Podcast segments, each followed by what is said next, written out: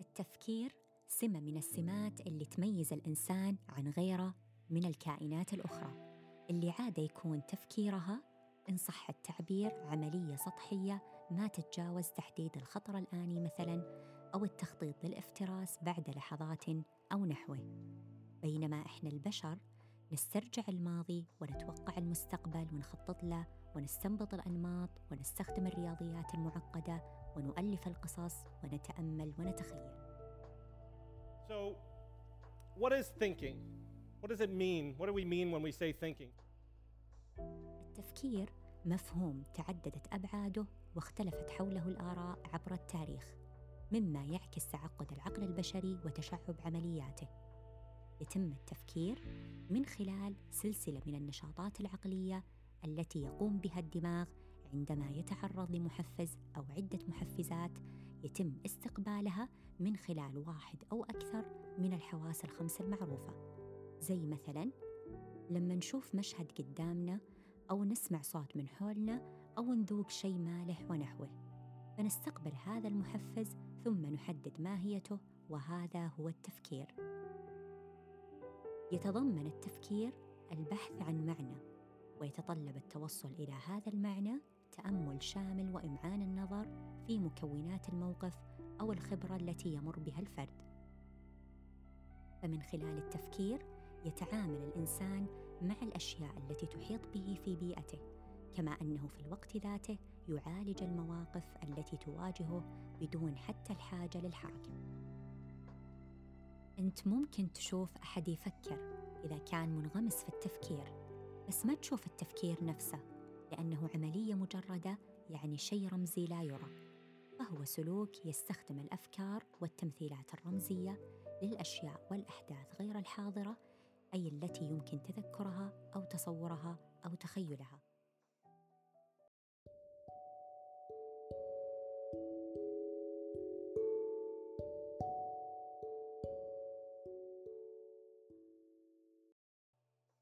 يستخدم الإنسان عملية التفكير عندما يواجه سؤال أو يشعر بوجود مشكلة تصادفه والعلاقة بين التفكير والمشكلة متداخلة حيث أنهما وجهان لعملة واحدة. التفكير يحدث غالبا إذا كانت توجد مشكلة يشعر بها الفرد وتؤثر فيه أو في محيطه وتحتاج إلى تقديم حل مما يؤدي في النهاية إلى إجابة السؤال أو تسوية المشكلة. كما أنه من المسلم به أن المعلومات عادة ما تصبح قديمة أما مهارات التفكير جديدة دائما مما يتيح لنا اكتساب معلومات متجددة على الدوام. وبذلك يعتبر التفكير الأداة التي يواجه بها الإنسان متغيرات العصر. ومن خلال التفكير تتكون معتقدات الفرد وميوله ونظرته لما حوله وعشان كذا فاهتمام المجتمعات الواعية في العصر الحالي أصبح يركز على تنمية مهارات التفكير لدى أفرادها. في عدة دراسات تؤكد على أهمية مهارات التفكير وتحديدا التفكير النقدي critical thinking ودور هالنوع من المهارات في المحصول الدراسي. فأدائك الأكاديمي ودرجاتك تتحسن مع تطوير مهارات التفكير هذه. تقدر تلقى في المصادر مجموعة من الأبحاث تدعم هذه النتيجة وتؤكد العلاقة بين التفكير النقدي والمستوى الأكاديمي.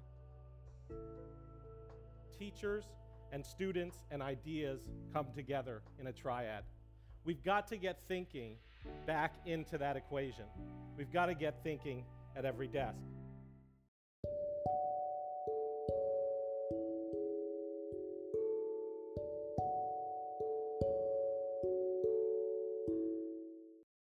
ولأنه في وحدة الوعي الفكري نهتم في تقويم الفكر والتفكير السليم والمهارات الفكرية المختلفة.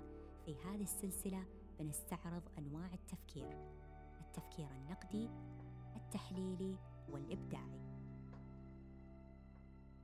فالتفكير يتطور مع مرور الوقت فتفتح لنا آفاق جديدة وأبعاد مثيرة وتتوسع مداركنا. ولأننا نسعى للتغيير والأفضل فنحن نفكر.